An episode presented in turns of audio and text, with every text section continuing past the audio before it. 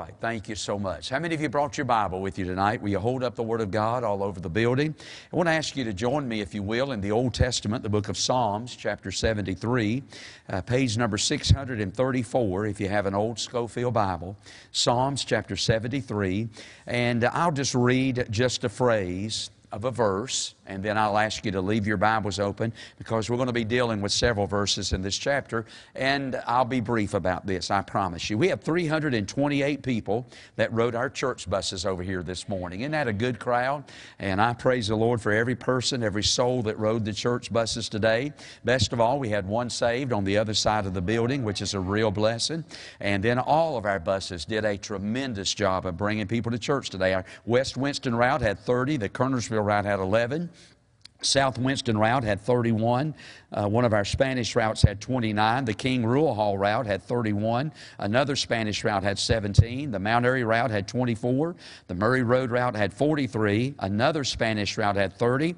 The Pfafftown route had 41. The Ogburn Station route had 23. The Siloam route had 18. And when you put all that together, that's 328 people that rode our church buses today. I appreciate the hard work of all of our bus workers and captains and drivers drivers. And then I praise God for the riders that rode the church buses over here. And then we always try to send them home with a meal and let them know we love them. And I appreciate all of those of you that worked in the children's churches and the cafeteria, uh, getting all that stuff ready so our bus workers could go home with something to eat. And uh, so thank you so much for the good work, the good day. 328 riders on our church buses. Could I just mention this again? We are in desperate need. I'm not going to pound you about it, but I just want to say we're in desperate need for some drivers on our church buses. Some of you may already have your CDLs and you may already have the P endorsement, or maybe you have your CDLs but you don't have the P endorsement. And if you'd go get that, we sure need some drivers for our church buses. We really do right now. And uh, Brother David scrambles almost every Sunday trying to fill slots, get folks uh, to drive, you know, church buses for us, and so forth. And I know it's probably what, two hours of your time, and Sunday's a day of I get all that, but I promise you, one of the most rewarding things you'll ever do is work, the, work in the bus ministry. And uh, you know, when you get when you drop that last rider off and you head home, there's just something satisfying about that. I don't know what it is, but it's just something satisfying about that. And if you want to make a difference in somebody's life, the fastest way I know to do that is get involved in the bus ministry. I tell you what, buddy, you can make a difference in somebody's life. And if you would be interested in driving a church bus for us, you've got a CDL with a P endorsement, or you'll go get one. If you'll see Brother David after church, uh, that'd take a load off his mind, and that'd be a blessing to our bus ministry as well. Psalm 73 tonight, 634 in the Old Scofield Bible. I want to read verse 17, just a phrase of a verse, and it says this Until I went into the sanctuary of God. Until I went into the sanctuary of God. I'm preaching tonight briefly on this thought. I'm glad I went to church. I'm glad I went to church. I want to tell you a little bit about this chapter and why it makes me glad that I came to church. Let's pray. Father, bless your word tonight. Help us as we look at this text together. And I pray the Spirit of God would just uh, be pleased and be glorified, and Jesus would be glorified as we move around in these verses tonight for just a little bit. I pray you would help us. In Jesus' name, amen. Without doubt, one of the greatest Psalms in the whole book of Psalms, and one of my favorite Psalms in all the book of Psalms is Psalms chapter 73. Oddly enough, what I'm about to tell you may seem a little bit strange, but really this psalm is all about going to church. And the reason that's strange is because we know that the church is not going to come into existence for another 800 years from this point. But really, this chapter lays out for us an important reason, a great reason of why we ought to go to church. You know, in reality, and I know I'm preaching to per se the choir tonight because you are in church, but uh, you know, there are many reasons that are given to us throughout the Word of God of why church should be important to us. And among those many reasons. I could say, number one, the church is the place where we come into the presence of God. You know what a joy it is to be able to come together and to gather in God's presence. Hey, it's one thing, and I'm glad you're here, and it's good to get in your presence, and, and I guess in some kind of a weird way, maybe it's good to get into my presence, maybe just a little bit. But you know, the greatest and the grandest thing about coming to church is we have the opportunity to draw into the presence of God.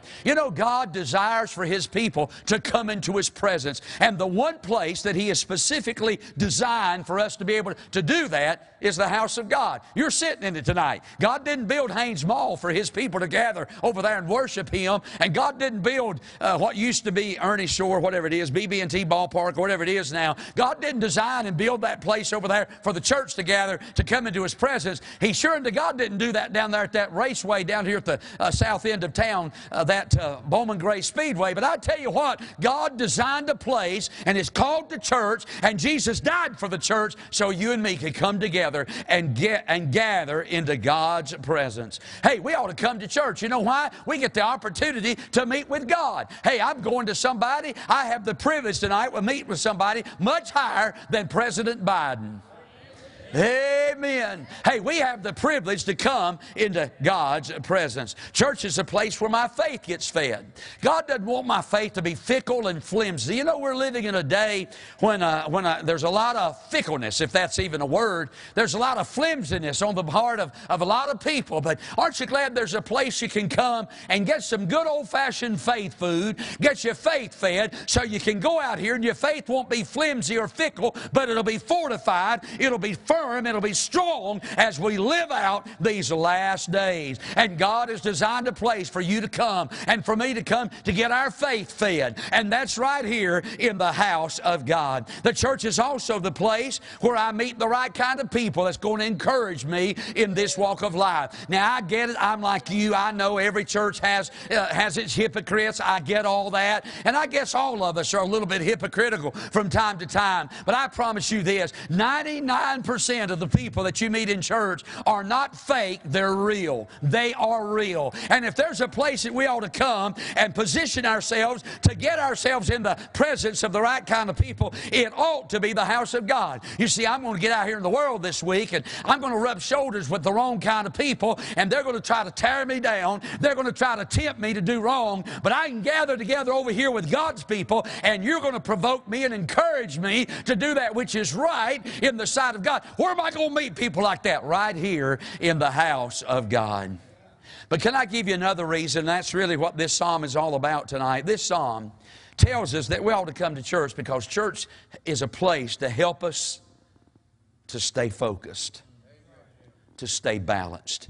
Now, really, you know, what we run into in this psalm, if you look right under Psalm 73 at the top of the page, we read that this is a psalm of Asaph. Now, a lot of people think, think that David wrote all the Psalms, but that's not true. David wrote some, Moses wrote some. And then this man by the name of Asaph, he wrote a number of Psalms in the book of Psalms. Let me tell you something about Asaph. Asaph, was not your run of the mill, average churchgoer. Let me tell you something about Asaph. He was highly involved and highly invested in, in, in, the, in the temple of his day. He was a big man in the house of God back in those days. In fact, one of his jobs was he was the music man in the house of God. God had gifted this boy with the ability to write songs and, and to, to play music, and he used that gift and that ability inside of the house of God. He was a music man. If there were music going on in the temple, David, the David uh, that who had the desire to build the temple, and later on Solomon, who did build the temple, if you heard music going on inside of that temple, there was a man by the name of Asaph who was up leading the choir, leading the orchestra, leading the musicians as they played music and sang songs in the house of God. Back in the book of First Chronicles, chapter 16, verse 4 and verse 5, the Bible said, And David appointed certain of the Levites to minister before the ark of the Lord, and to record, and to thank and praise the Lord, God of Israel. And Asaph was the chief man in the house of God, whose main job it was, was to praise the Lord in the house of God. He was a music man. Oh, I want to tell you, he was always around singing and the playing of instruments. But he also had a ministry in the Word of God as well, because the Bible tells us that Asaph was a seer. A seer. You say, what's that mean? Well, the word seer in the Old Testament is the word prophet. And he had the ability, I mean, he had the ability, he had the, uh, the, uh, uh, the foresight to see things down the road in the light of, of, the Word of God. And he, and he was a prophet. He had a ministry in song, but he also had a ministry in the Word of God. He was a prominent man in everything that went on in the house of God. But as we approach our text tonight, we find this good man. Let me say it like this we find this church man who's got a real problem in his life. If you look at Psalm 73, verse number 1, he says this Truly God is good to Israel, even to such as are of a clean, of a clean heart. Now, really, he's telling us here that, that, that the problem that he was facing has now been solved. The crisis has been averted. Uh, the, the catastrophe has been avoided. He's back on top again. Everything's all right. And he just starts off on a positive note says, Okay, I just want to tell you, God is good. He's good to Israel, and He's good to everybody that's got a clean heart. Can I have an amen? But then, beginning in verse number two, he begins to describe what happened to him. Now, if you look at verse number two, he says this My feet have become unstable my feet had become unstable. Look what he said in verse 2 But as for me, my feet were almost gone, my steps had well nigh slipped. Now, let me translate that into our terminology of today. Asaph is saying, You know, I was almost backslid on God. My spiritual feet had gone right out from under me. I was about to fall. I was about to quit. You know, some, sometimes life has a little tendency to get slippery, doesn't it? Life sometimes comes along and things happen in this walk of life. And many times, if we aren't careful, it causes our feet to start to, I'm talking about our spiritual feet to slide right out from under us. And it seems to me that he's indicating in verse number two that he's having trouble. He's having trouble standing for God, much less trouble walking with God. He says, My feet had become unstable. My feet were slipping right out from under me. My steps had well nigh slipped. Now, we know there's got to be a problem for that. If his feet had become unstable, something had caused him to reach this particular spiritual point in his life. So he goes on now in verse number three. And he says this My feet were unstable because my focus was unbiblical. Look what he said in verse 3 For I was envious at the foolish when I saw the prosperity of the wicked. Let me tell you what happened to him. He got his eyes off the Lord and he'd got his eyes on the world around him. And, buddy, anytime you and I get our eyes off the Lord and get them on the world around us, on people around us, the end result, our feet are going to start to slip. His feet were unstable because his focus was unbiblical. He got the envying the wicked crowd. Look what he said in verse 4, uh, uh, verse number 3. I, I was envious at the foolish when I saw the prosperity of the wicked. He had actually started envying the wicked crowd. He actually thought the wicked people, the unsaved people, were having it better than he was as a child of God trying to serve the Lord. Let me say it like this He looked at the world and he got to envying, he got to desiring what they had. You know, that's not a pro- that's a problem that's not uncommon to a lot of God's people in our day. There's a lot of people who sit inside the church that think people outside the church are better off than us sitting inside the church trying to live for God. I think about many who sit in our churches and stare out the stained glass windows of the, of the house of God, and they have a look of longing like somehow or another that crowd out there is having more fun, having a better time, enjoying life more than we are sitting inside of the house of God. Oh, I want to tell you, friend, you better hear me and hear me well. The safest place you can attend is the house of God, and the safest place you can abide is the will of God. You better stay in church. You better keep your eyes on Jesus. If you don't, your feet's going to become unstable because your focus will become unbiblical. Amen. He got to thinking they were having it better off than he was. Oh, my soul. How many times in our Old Testament do we read about the nation of Israel? After they left the land of Egypt, and then they started wanting to go back down yonder into the land of Egypt. Is that not amazing? There they were working in the slime pits and the mud pits of Egypt. They were making bricks. They had to even go gather their own straw. They were slaves and servants to the empire of Egypt. They were beaten if their tallies didn't, uh, didn't match quota. I mean, buddy, they were in a mess. And then God delivered them and brought them out and gave them for their slavery. God gave them freedom and liberty. But many times we read that they thought that they had things better off when they were back in the land of Egypt than they do following the will of God for their life. Look at this verse right here. The Bible said in, in Numbers 11, verse 5, they said this We remember the fish which we did eat in Egypt. What's the next word? Freely. The cucumbers and the melons and the leeks and the onions and the garlic. They said, man, we, we used to have a smorgasbord when we was back in the land of Egypt. We had fish and it was all free. Really?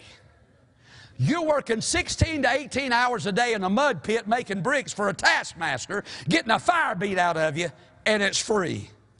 See how the devil sometimes affects our way of thinking about things? He gets us to thinking our focus to become unbiblical so that our feet will, will become unstable. I think about this. Listen to this in Numbers 14 in verse number 4. They said this one to another Let us make a captain and let us return into Egypt. Now, here they are on the very cusp of the, of the promised land, the land of Canaan. Just across the valley is the land of Canaan flowing with milk and honey. And here they are that close. I mean, they can cast, like the song said, they can cast a wistful eye to Canaan's fair and happy land where my possessions lie. They could see all of that just across the valley. And, and then they decide they're going to turn around. They say, hey, let's get a committee. Let's go back to the land of Egypt. Can you believe that. Why would anybody on this side of Calvary want to go back to life on that side of Calvary? It just doesn't make any sense. When we begin to focus unbiblically on the wicked and the lost of this world, that's totally against what God has to say about it in the Bible. In Psalms 37, verse number 1, God said, Fret not thyself because of evildoers, neither be thou envious against the workers of iniquity. God said, I want to give you a word of caution now. Don't you start looking at that wicked crowd and think they've got it better than you have. Don't you become envious at that crowd in Proverbs 24, verse 19 verse number 20, fret not thyself because of evil men, neither be thou envious at the wicked. Why? For there shall be no reward to the evil man. The candle of the wicked shall be put out. Proverbs 23, verse number 17, the Bible said, Let not thine heart envy sinners, but be thou in the fear of the Lord all the day long. The, the writer said, Hey, let me give you some advice. Let me give you some wise counsel. Don't get your eyes on lost people. Don't want what they've got. What you've got is 10,000 thousand times better than what they could ever dream to have. And don't be, don't, don't be envious of them, but fear the Lord. Keep your eyes on Jesus and serve the Lord. The psalmist, his feet had become unstable because his focus had become unbiblical. And then look at this. When all that happens, his findings had become untruthful. Listen to me, when you start slipping, boy, the tragedy of slipping saints. When you start slipping, when I start slipping, and then we get our eyes on the world, we'll never reach proper conclusions about the way things really are. I mean, let me say it when our feet are unstable and our, and our, and our focus becomes unbiblical, our findings will become untruthful. And if you'll start there in verse number four and go all the way down through verse number 16, you're going to find this old boy, he's saying a lot of stuff about lost people that just isn't true. Look, if you will, and I'm not going to deal with all this, but look at verse 4. There are no bands in their death, their strength is firm. They're not in trouble as other men, neither are they plagued like other men. Therefore, pride compasseth them about as a chain, violence covereth them as a garment. Their eyes stand out with fatness. They have more than heart could wish. They're corrupt, speak wickedly. Uh, verse 9, they set their mouth against the heavens, their tongue walketh through the earth. Verse 10, they're, they're, uh, uh therefore his people return here, the waters of a full cup are wrung out. They say in verse 11, How doth God know? Is there knowledge in the Most High? Behold, these are the ungodly who prosper in the world. They increase in. You know what he's saying? He said, Man, I'm just, I'm just looking at this now. My feet are slipping. My, uh, uh my focus has become muddled and unclear. And now I'm beginning to reach some findings that are just not truthful. They are having it better off than I am. In fact, if you want to see how bad he got, if you look there at verse number 13, he said, I got saved. But what in the world has it profited me to get saved and try to live for God? Look at verse 13. Verily, I have cleansed my heart in vain and washed my hands in innocency. You know what he's saying? Man, what's this saved stuff? Look where it's got me. I'm head over heels in trouble. I mean, man, I, I'm struggling. I have battles. He goes on to say down in verse number, uh, uh, verse number 14, I'm chastened all the day long. They never get chastised. They cuss. They do whatever they want to do. You never see anything happen to them. I say one little four letter word and God's all over me. I do one little thing that, uh, uh, that, that I wouldn't even think is a big thing compared to what they're doing. And he said, God just whoops the daylights out of me. It's just not fair. I had it better off on the other side of Calvary. I'm telling you, friend, your, your findings are going to become untruthful when your focus becomes unbiblical because your feet become unstable. Can I have an amen? I mean, they, he, he is messed up in his thinking. I'm trying to live for God. This other crowd don't care anything about God. And look at they having it better than I am. Does that sound familiar to you? Is there anybody in here tonight in that kind of a shape? Is there anybody in here tonight that's been thinking along those lines? So you'll agree with me. From verse 1 to verse 16, this psalmist, Asaph, a good church going man, highly involved and invested in the work of God, is in real trouble. But then I want you to notice verse 17. Now, I've, everything I've just told you, that was before he went to church. But there come a good day in this old boy's life in verse 17 when he showed back up at the house of God. In verse 17, he says, I went into the sanctuary of God. And boy, I want to tell you something, that was a day that changed the rest of his life. That was a day that changed his perspective. That was a day that God began to straighten some things out for him. Let me say it like this that was a day when God began to clear some things up for him. That was a day when God began to deal with his untruthful findings and began to show him some things that he had that the world does not have. And I'm telling you something, going to church straightened it all out. Can I tell you why we ought to stay in church? It'll keep us focused. It'll keep us balanced. It'll keep us from, uh, from envying the wicked. It'll keep our feet from slipping out from under us. It'll keep us from finding things uh, that's, uh, uh that's uh, unbiblical and untruthful. Buddy, we better stay in church, especially in these days. You better anchor down in the house of God because if you don't, you'll get caught up. You'll get caught up in this crowd thinking, hey, it's better outside than it is inside. I bet old Noah didn't say that. Inside of that ark, when the rain started falling, I think he said it's better to be on the inside looking out. Hey, brother, I'm glad to tell you one of these days we'll be glad we is on the inside. And when he went to church, some things started clearing up. So here's what I want to do 622, but I want to show you just three or four things that happened to this old boy when he went to church. First of all, Uh, verse 17, I went into the sanctuary of God. And then he said this, then understood I their end. Oh, my brother. And then I come to verse 22 and I find this out. He admitted his foolishness. He admitted his fool. Look at verse 22. So foolish was I.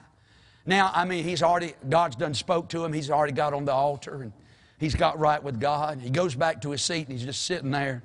And he says, You know something? I was crazy for thinking like that.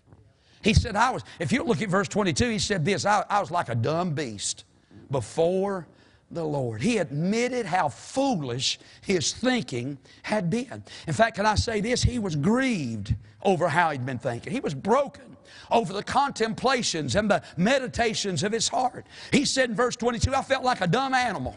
I felt just like a dumb beast before the Lord. If you look over in verse number 2, he said, I, in verse number two, he said, I am in a slippery place. But then if you look down in this same chapter, he said, No, no, it's not me that's in a slippery place. Where is that at? Help me find that. It's in this text right here. Y'all help me find that right quick. 17, 18. He said in verse number two, I'm in a slippery place, but when God began to show him some things, he said, No, no, it's not me that's in a slippery place. He said, They. Look at verse 18. Surely thou didst set them in slippery places. Hey, we're not hey, we're not slipping on a banana peel on a fast track to hell. No, sir. We're on the other side of Calvary, saved by the grace of God. We're going to heaven when life is over, when Jesus comes. But that crowd, I take no pleasure. I'm not gloating over it, but I'm here to tell you that crowd that has no time for God, don't care anything about God, they're on a slippery banana peel heading for a devil's hell. But you and I are in a firm place with our Savior. Man, he said, I thought I was in a slippery place, but God doesn't show me. They're the ones in the slippery places. In verse number three, he envies the foolish. But when he went to church, in verse number 22, he admitted, he admitted that he was the foolish one. In verse number 4, he thought their strength was firm. But, buddy, by the time church is over, he realized that the Lord was his strength. Oh, I want to tell you, friend, it don't get no better. I'm here to tell you, with all the problems, all the troubles, it don't get no better than it does on this side of Calvary. It don't get no better than being saved by the grace of God. He admitted his foolishness. You ever been there before? Boy, I sure have. Get to feeling sorry for yourself. Then you start making those false accusations against the Lord like He's done you wrong. And then you go to church and somebody stands up and starts singing, and then the preacher gets up and starts preaching, and boy, the Holy Spirit of God begins to deal with your heart. And you sit there and you think, man, I'm just, I'm so crazy. I'm so foolish for thinking something like that. I'm so, I'm so crazy for bringing those accusations against the Lord. He does love me, He does care for me. I said this when He went to church, He admitted His foolishness. Boy, God has His way of showing us how foolish we are in our thinking. Number two, not only did He admit His foolishness, but number two, He acknowledged His failures. Look at verse 26. He says this, My flesh and my heart faileth. You know, going to church has a way to keep, keep uh, has a way of keeping us on our toes about our hearts and our flesh. The psalmist said here that his heart and his flesh had failed him. And by the way, they will. You can't, somebody say, well, just, just follow your heart. Don't follow your heart. You don't ever follow your heart. You know why? Jeremiah 17 9 says, The heart is deceitful above all things and desperately wicked. Don't follow your heart. Your heart will lead you into trouble every time. And you sure unto God can't trust your flesh. I mean, man, we better be sure we're following the principles and, and the guidelines given to us in the Word of God. And then the matter of our flesh, oh my, buddy, you want to get your life in a, in a peck of trouble, you let the flesh take over. I've been preaching for weeks now about what the flesh will do if we allow the flesh to dominate our lives. Our lives will become one big moral cesspool of sin and iniquity if we allow the flesh to rule our lives. Our lives will become just one big drama, one big mess if the flesh presides. That's why we ought to come to church because we have a preacher and, and others who will stand up before us and tell us, hey, watch the flesh, watch the heart, keep your eyes on Jesus. You start depending upon that, you're going to wind up in a, in a real mess. Hey, the potential to fail rests within the bosom of everybody in here. We better fight the good fight of faith, lay hold on eternal life, and going to church will remind us be sober, be vigilant, because we have an adversary who wants to destroy our life. I'm telling you, we need to admit our foolishness and we need to acknowledge our failures. Going to church have a way to do that. I've said this before. I got nobody in mind as I make this statement, but I'm going to say it again. It does bother me that people can come to church service after service, week after week, month after year after year.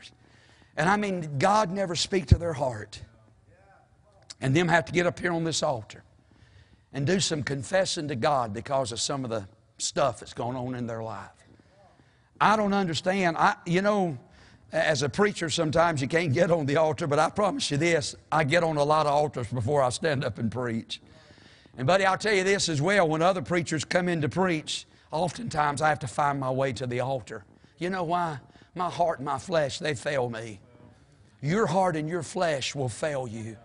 That's why we need the church, friend. It's a place where God will keep us balanced, keep our perspective right, but it's also a place where God can remind us don't you trust your heart? It's a place where God will remind us you can't trust your, your flesh. He admitted his foolishness, he acknowledged his failures. Number three, he adjusted his focus. And I like this, but look at verse number 25. Now, previously in the opening part of this chapter, he's wanting what the world and the wicked have. But when he comes to verse 25, that one trip to church, he says this There is none upon the earth that I desire beside thee.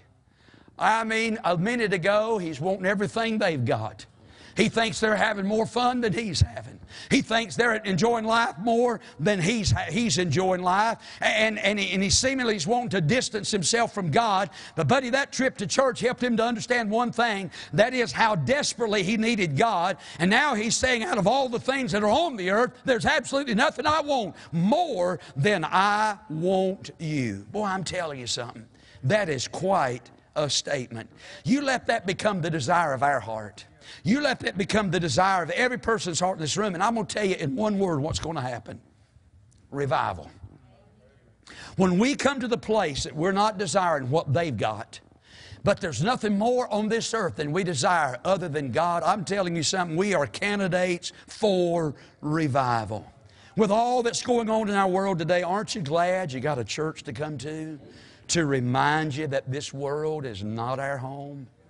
Aren't you glad that we got a church that we can come to and listen to good music and singing? And somebody's going to get up here and take the Bible, the Word of God, and constantly remind us there's a better world than this. Somewhere way up there, there's a place called heaven, and we're going to live in God's presence forever and ever. I'm telling you, you look around at the landscape of our world today politically, you look around at the landscape of our world today morally, you look around at the landscape of our world today spiritually, and the one conclusion you're going to preach is you're living, we're living in dark days.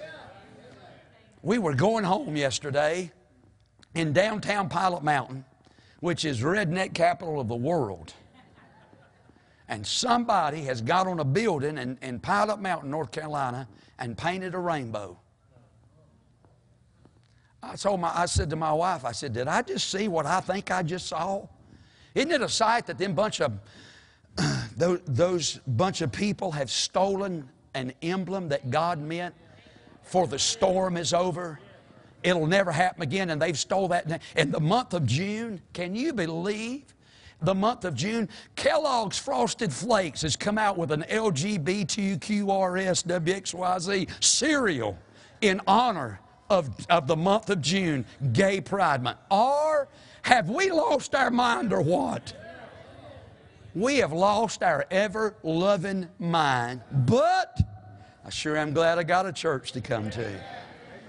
Folks in this church, we agree. And if you don't agree, you probably ain't to be around here long, no way. So, because you're to hear it a lot. But we agree.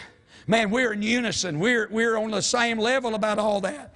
And I'm here to tell you, friend, this is a place I can come and I can get my focus adjusted back where it needs to be, off the world and on to the Lord. He said in, in, in this same chapter, look at verse 28, he advanced his fellowship. Look at verse 28. It is good for me to draw near to God. Boy, I want to tell you something. What a blessed privilege to draw near to God. When I put my New Testament glasses on and read verse 28, I read James 4 8 when it says this. Uh, the Bible said we can draw near to God, draw nigh unto God, and God will draw nigh unto us. Not just anybody can get close to God, but you and I on this side of Calvary have the blessed privilege to come into God's presence and enjoy His fellowship.